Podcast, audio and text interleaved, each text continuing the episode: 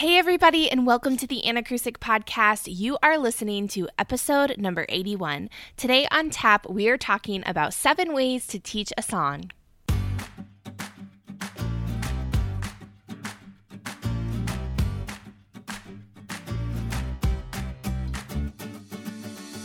Hi, I'm Ann Molesky, and I've helped music teachers just like you get more intentional in their classrooms through my trainings, curriculum, and tips shared on this podcast. The truth is, teaching music is hard. You have a bunch of kids to teach and not a lot of free time to figure out how. Feeling overwhelmed and frustrated is totally normal. But here's the good news it only takes a few simple steps to flip the script. And although it may be simple, it's definitely not easy unless you have the right toolkit. So let's start tuning and transforming your music teacher life right now. The actionable steps you need to find the purpose, follow a sequence, and choose joy are right here. This is the Anacrusic Podcast. Today's episode of the Anacrusic podcast is brought to you by my free lesson guide, Creating a Lesson Flow. If you are ready to streamline and simplify your planning and learn how to create the perfect music lesson plan, download my free guide to learn the six essential components that'll make your weekly lesson planning more efficient and effective starting right now. Head to anacrusic.com forward slash lesson to get your free template. All right, y'all. So, if this is your first time listening to the podcast, or if you have been around a time or two before, I just want to remind you that we're doing something a little bit different on the podcast. In all of these episodes, at least for the next 20 episodes or so, the next season of the Anacrusic podcast, I'm really focusing on actionable tips, actionable strategies to use in your classroom literally tomorrow. Or if you're on your way to school right now, listening in your car, hey, have a great day but also you can totally use this in your lesson today, like a hundred percent. And where is the perfect place to start? Well, how do you teach a song? And this is something that I think we really take for granted as music teachers, but there is truly an art to how you bring new music to your students, how you make sure they're really engaged and really excited about what you are sharing with them so that they can immediately or as immediately as possible internalize what you're bringing to them musically so that you can dive in and get into that active music making, that fluency, that literacy, all of that good stuff. So, truth be told, there have been a handful of times that I've just wanted to sing the darn song and play the darn game. And I think it's important that you just sing the song and you play the game in terms of not talking too much at your students, in terms of making sure they get that song and then you get to actually do something with it instead of spending a million years trying to line it out, right? But in those cases where I've just wanted to sing the darn song and play the darn game, I have to admit I've made my children victims to lining out a song. And I know, I know, did you shudder like at the mere mention of good old my turn, your turn? Now, this is super duper effective, but it's super duper effective in combination with some other strategies. And I mean, to be honest, if you need to teach a song swiftly, it's not a bad method. It's actually a very effective effective method. And truth be told, no matter which approach you take in introducing new song material to your students, lining out will probably be a hopefully small, but will be a a portion of it. It just kind of happens in what we do. But in the hopes of keeping your classroom alive and engaging for both you and your students, today I'm going to share seven other ways to teach a song.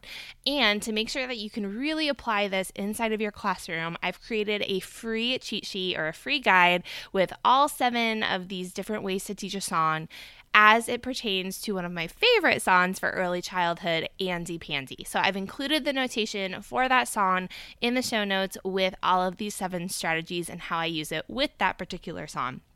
So, yes, like I said, there are some times that lining it out or showing my turn, your turn can be very effective. But take a chance and try some of these other strategies to singing a song. And remember, like everything else in our classrooms, there really are more times than not that you'll use more than one of these things together to create an engaging and exciting and active music making lesson for your students. Remember, that's one of the big pillars of Anacrusic, one of my three pillars to make sure that we're doing things that are actively making music in the classroom. And if we're sitting and having them do my turn, your turn for a good lawn while that's not as active as it could be. So try lots of different combinations and use your own creativity to make it exciting and engaging. And of course, I always want to hear what you're doing, so make sure to share. All right, so let's start with telling a story. So, what do you think is more exciting? Option one, telling the most fantastic story about a good king named Leopold who had all of his servants use the silliest of voices before he would let them cross his kingdom. Or option two, explaining to your kids that they have to call you Leopold because that's how the song goes and it'll make sense when you answer them. Well, I mean, like really? So first of all option two is going to be so super confusing. Option one gives your students the chance to engage and explain the game they are about to play all at the same time. So particularly in kindergarten and first grade but really throughout all the grades i take the opportunity to tell a story with as many songs as possible right? Like especially those itty bitties they love to do the land of make believe and as many of my mentors have told me it's really acting in those early grades. So, by creating this story and taking them through the motions so that they get to learn the song, but then they also get to learn the game and kind of this purposeful play atmosphere, which is so, so important for our kids, makes it just so exciting for them, right? They don't even realize that you need them to learn the song. They just think that they're playing the most fun game ever. So, since a good chunk of my song material is either directly from or highly inspired by nursery rhymes and fairy tales in those early grades, it's usually pretty easy to cook up a good story to go along with the newest song. So, make sure that you have some fun with this, you use your imagination, but but try to tell a story and bring your kids into that magic when you're wanting to teach them a song. The second thing you can do when you're teaching a song is ask questions. So think who is this song about? What do you think his job is? When do I need my shoes fixed by? If he can't get it done by then, what's my second choice? And these are all questions that I ask students in between iterations of cobbler, cobbler, right? Cobbler, cobbler, in my shoe. And this method of teaching a song is super effective because it gives kids something to listen for. But the key piece here, friends, is make sure you ask questions of your kiddos before you actually sing the song. So if I'm going to use this strategy, I will sing a short 16 beat song, right? We're talking about short songs here. Um, I would sing that song and then I would sing it again. And then I would ask a question and say something like, I'm going to sing the song again. And I want you to put your hands on your head if you hear blank and put in whichever element you want them to listen for. So this gets the kids actively listening since they have to listen for something specific. And I always find that when a song has tricky words like cobbler, cobbler, like there's it's just kind of a hard thing for them to grasp because most of them have never heard what a cobbler is. So maybe I'll start by telling them a story about a cobbler and then ask them some questions. But I always find that when a song has tricky words, kids do super well with this approach. Okay, so we had tell a story, ask questions. The third strategy is give students a job. So, Willem, he had seven sons, is my go to stick exploration song. And if you're wondering what on earth stick exploration is, it's basically singing this song a million different times, trying to find a million different ways to keep the steady beat with rhythm sticks. Like, no joke. If you do something like this with your students and say, How else can we play rhythm sticks? It will go on for your entire lesson. like, I've had it eat up lessons if I don't have some intentional strategies to really, really hone it in. Okay. But when I first introduced this song, I'm the only one with sticks. I'm the only one with rhythm sticks. And I start by singing and tapping a steady beat. And then I ask students to pretend, just pretend, that they have two sticks with their pointer fingers and do what I do. And I should mention that this is usually something with kindergarten, right? Because we're working on steady beats. So that's why I don't just hand them sticks right away, because usually it's the first time they've seen the sticks and they're very excited and want to tap them very loudly and on their friend and in the air and on the ceiling and all those things, right? Like that's just real. So I have them pretend that they have two sticks with their pointer fingers and then do what I do. And then after that, I go through a series of questioning to talk about the meaning of the certain words in the psalm. So after that, after they've watched me use the sticks, after they've had their pretend sticks, and after I've asked some questions, see, so here's another example where I'm doing things in combination, it's their turn to have the sticks. And they get to start exploring and sharing all of the different ways they can make sounds with the sticks to the steady beat. Now, it's important to note that a lot of times what I do with something like this, this is just sort of an aside, um, where I'm asking for lots and lots of feedback. I like for friends to just show me and just say things like, hmm, I wonder how else we can use the sticks. Show me the way that you like to use the sticks. And then I just look around and then I just pick somebody out and say, ooh, look at how they are doing the sticks. Look at how they are keeping the steady beat with the sticks. Because otherwise, it's kind of hard to manage with the instruments and kids who want to share and all of that good stuff. So use that observational piece to um, kind of aid in all of that pacing with an activity like this, right? So after that, after that first class period where we sing the song and we do all the stick exploration, the kids are humming it out on the playground honestly, because we've done it a million times and they're always begging for the stick game. So, this is an awesome steady beat idea. Um, and it's really great for assessment because you're doing that observational piece. So, you're peeking around, not only trying to get ideas, but this would probably be a later kindergarten lesson or um, later in terms of like, oh, we've explored beat in different ways because we're going to an external object instead of just their own bodies as their first instrument. So it's a really, really great assessment. The fourth strategy you could use to teach a song is to use props. And there are infinite ways to use props to teach a song. One of my favorites is to use an ocean puzzle for Charlie Over the Ocean. And then the students hear the song many times, each with a different sea creature in the text. So what I did was I found it at like Lakeshore or Target or somewhere that there's only about eight different animals. And if you click over to the show notes, I'll include a picture.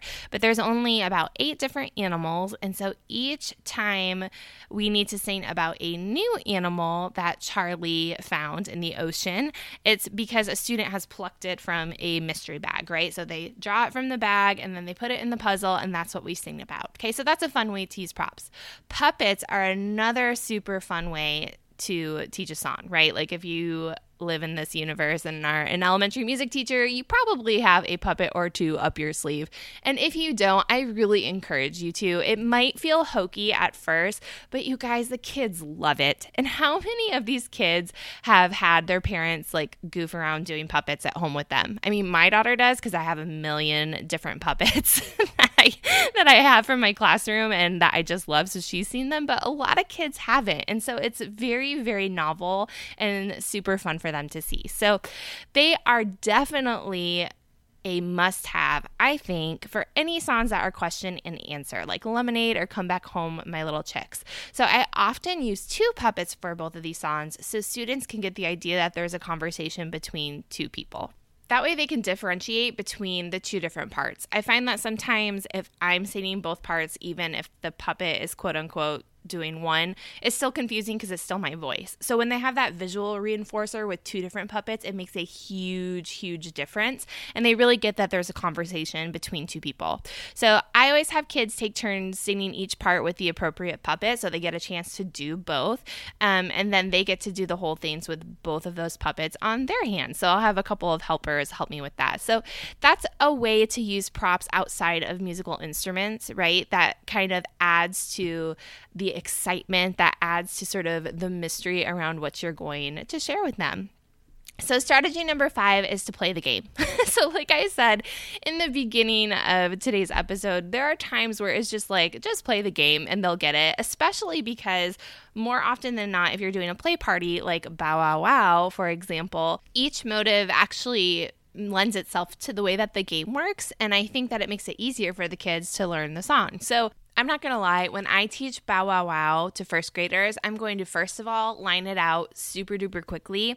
Like, listen to the whole song, listen to the first motive, your turn, listen to the second, your turn, listen to the third, your turn, all that kind of stuff.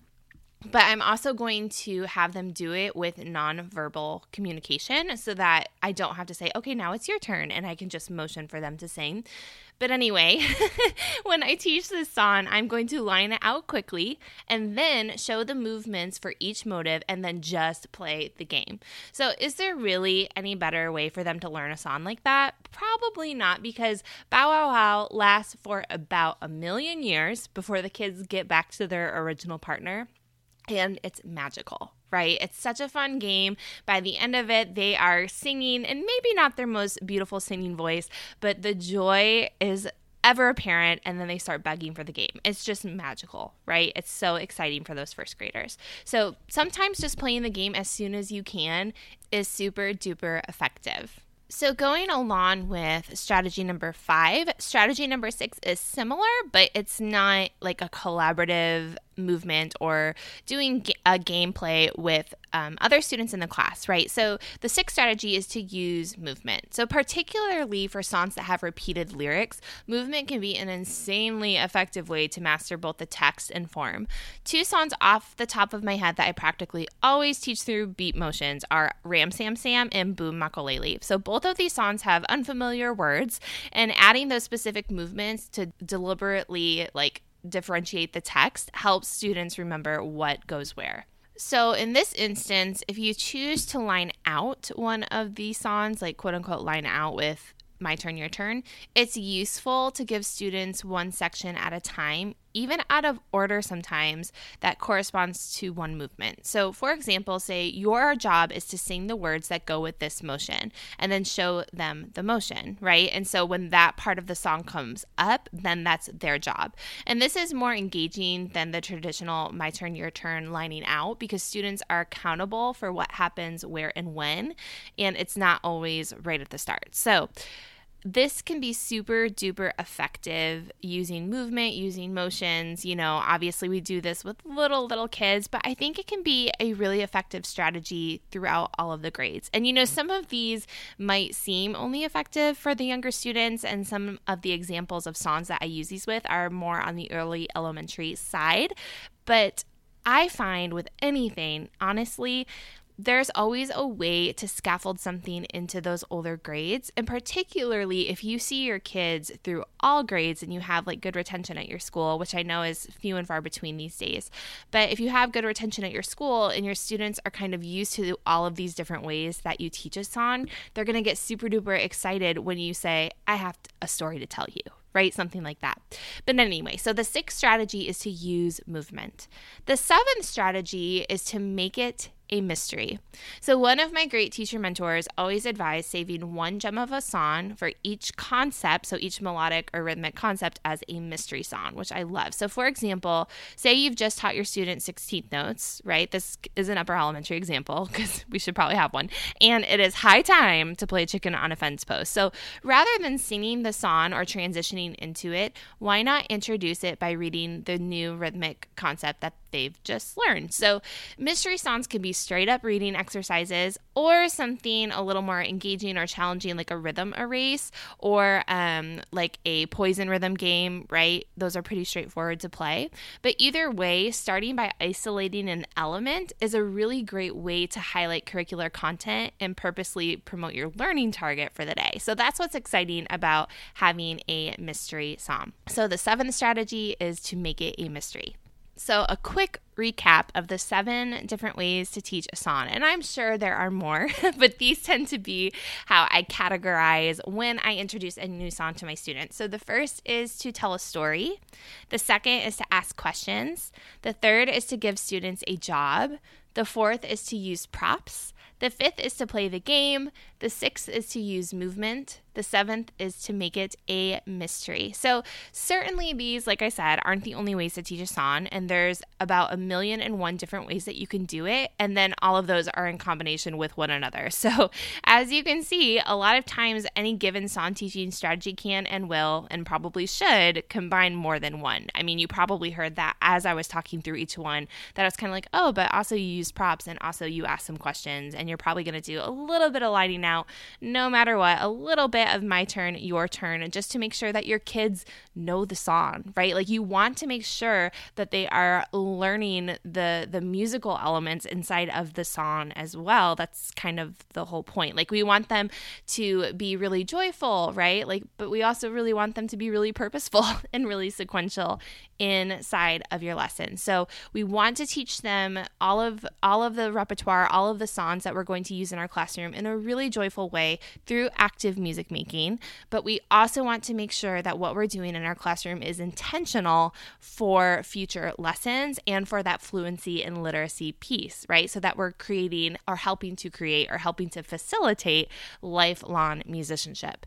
And that is a really important piece. So I think that's why sometimes we fall on this whole my turn, your turn thing exclusively but that ends up being a lot of sitting and singing. And so, if your kids are sitting and singing um, "My Turn, Your Turn" like all day, every day, then I I'm a little curious as to how much joy there is in your classroom and how much of a teacher musician you feel like, right? Because remember, we want to harness that creativity. We want to make sure that both you and your students are feeling that inside of your classroom but also you want to make sure that they are learning the song the way that you have it notated, the way that you intend to derive it with them for any of those literacy components. So that's when lining out can be a time that's super duper effective, even later on in the process. Even if they've learned a song and they're you're just like, whoa, like hold the phone, like why are they singing it that way? That's not the way I taught it. You might need to do a little bit of rehearsal, right? A little bit of correction so that you can use the song for your intention inside of your classroom classroom. So here's hoping that you're inspired to try something a little different when introducing a new song to your singers. If you decide to use some of these strategies, I would love, love, love to hear from you. Please send me an email, drop a line inside of the Facebook group, or hit me up on Instagram. I'm always so happy to talk with you guys and hear what you're doing inside of your classrooms. And if you want like a quick at a glance cheat sheet to try out these seven strategies and or you weren't quite sure what songs I was talking about when I was explaining them, head to the show notes, head to anacrusic.com forward slash 81, just 81, and download the cheat sheet that has an example with just one song, right, using Andy Pandy with all seven of these strategies. So I've included the notation and I've also talked through how I use each of these strategies with that particular song. So if you felt a little lost or you just want it to be a little bit more clear or you want to use Andy Pandy and use some of these strategies, I would love for you to head to anacrusic.com forward slash 81 and snag that cheat sheet. But other than that, guys, until next time, I hope that this episode was super useful. I hope that these tips are actionable for you to put into your classroom to make everything just a little more purposeful, sequential, and joyful. Have an awesome day. Thanks for spending this little pocket of your day with me. I know music teachers are super strapped for time, so be sure to check out all the resources on anacrusic.com for today's episode. Don't forget to click subscribe wherever you're listening to today's podcast so you don't miss an episode of TAP. That way, you'll be notified each and every week when a new episode's live. And if you want even more tips and tricks delivered to your inbox, like a little love note from me to you, make sure you sign up for the Anacrusic newsletter and you'll be the first to know all the things. Also, if you are feeling today's episode, take a screenshot and tag me on Instagram and Facebook. And I'd love you forever if you take a hot minute and leave a review. See you next time.